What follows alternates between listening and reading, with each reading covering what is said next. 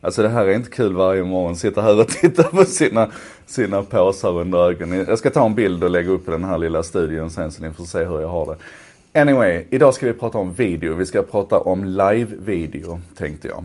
Um, för det är nog så att vi lite grann har missat vad som har hänt här och hur snabbt det har gått. Um, alla vet ju att vi idag bara kan ta upp mobiltelefonen, kicka igång Facebook-applikationen, klicka på en, en enkel symbol där och så går vi live ut till två miljarder människor. Alltså potentialen i det. Vi ska komma tillbaka till det. Um, Men vi måste backa bandet lite grann för att vi har ju en stolt svensk tradition på det här området.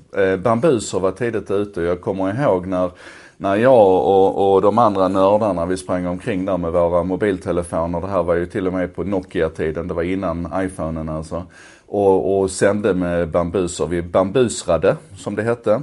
Och vi till och med uppfann nya begrepp som den här tystnaden eller halvtystnaden som uppstår i en grupp när en, en bambusare kommer in där. Och, och man inte riktigt vet, sänder han hon live just nu eller inte. Jag tror begreppet var bambarans, den här, den här bambusertransparensen. Um, sen har det ju hänt saker. I ett rasande tempo så har ju aktör efter aktör flyttat in på det här området. Och det som, det som tände min gnista just nu, det var att igår så lanserade Vimeo, eller egentligen Livestream som är ett företag som Vimeo har köpt upp. De lanserade den nya generationen av en kamera som heter Mivo. Och den är stor som en konservburk ungefär, eller en halv konservburk kan man säga. Och innehåller allting som du behöver för att göra högkvalitativa livesändningar. Eh, ut på vilken plattform som helst. Eller om du betalar tio dollar i månaden och går via deras streamingservice så kan du därifrån pusha ut det på alla plattformar. Så att en livesändning från en halv konservburk kan, och du, naturligtvis mobiltelefonen också, men jag ska komma tillbaka till varför konservburken är så cool. Kan alltså gå ut på, på alla plattformarna för vadå, åttio spänn i månaden. Och jag jobbade på Sveriges Television i början på åttiotalet. Jag var med och körde grafik på ett antal livesändningar som vi var ute och gjorde.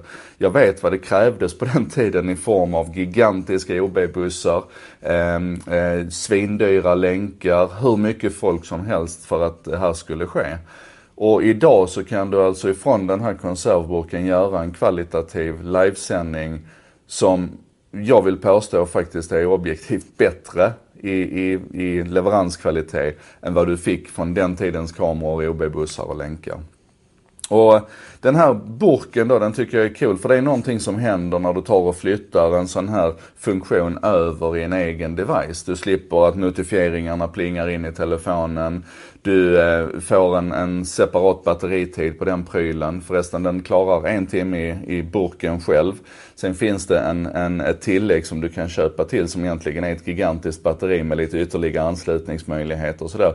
Som, som ger dig tio timmars livesändning. Alltså en, en, en self-contained, en fristående pryl som du bara kan sätta på plats och sända live i svinhög kvalitet i, i tio timmar. Det är helt magiskt.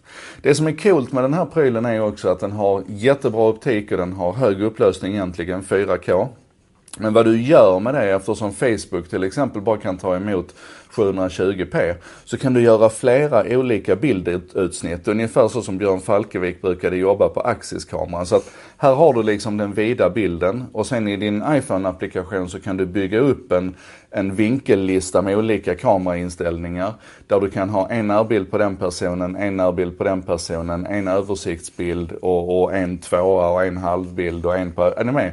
Alltså det finns så mycket upplösning i den här sensorn och optiken är så pass bra så att om du bara bara ska sända i sjuhundratjugo p så kan du utnyttja överytan så att säga till att plocka speciella bildutsnitt. Alltså det här, det här kan vi prata om hur mycket som helst ur ett tekniskt perspektiv hur magiskt det är. Men det som ju är, är magiskt på riktigt, det är ju det här faktumet som jag började med. Att vem som helst, i, i praktiken till och med utan att kunna läsa och skriva, kan kicka igång en livesändning i sin mobiltelefon. Och de som inte har testat detta, tycker jag faktiskt har missat någonting. Man har missat den tankevändan som händer i huvudet när vi förstår att det här kan ske.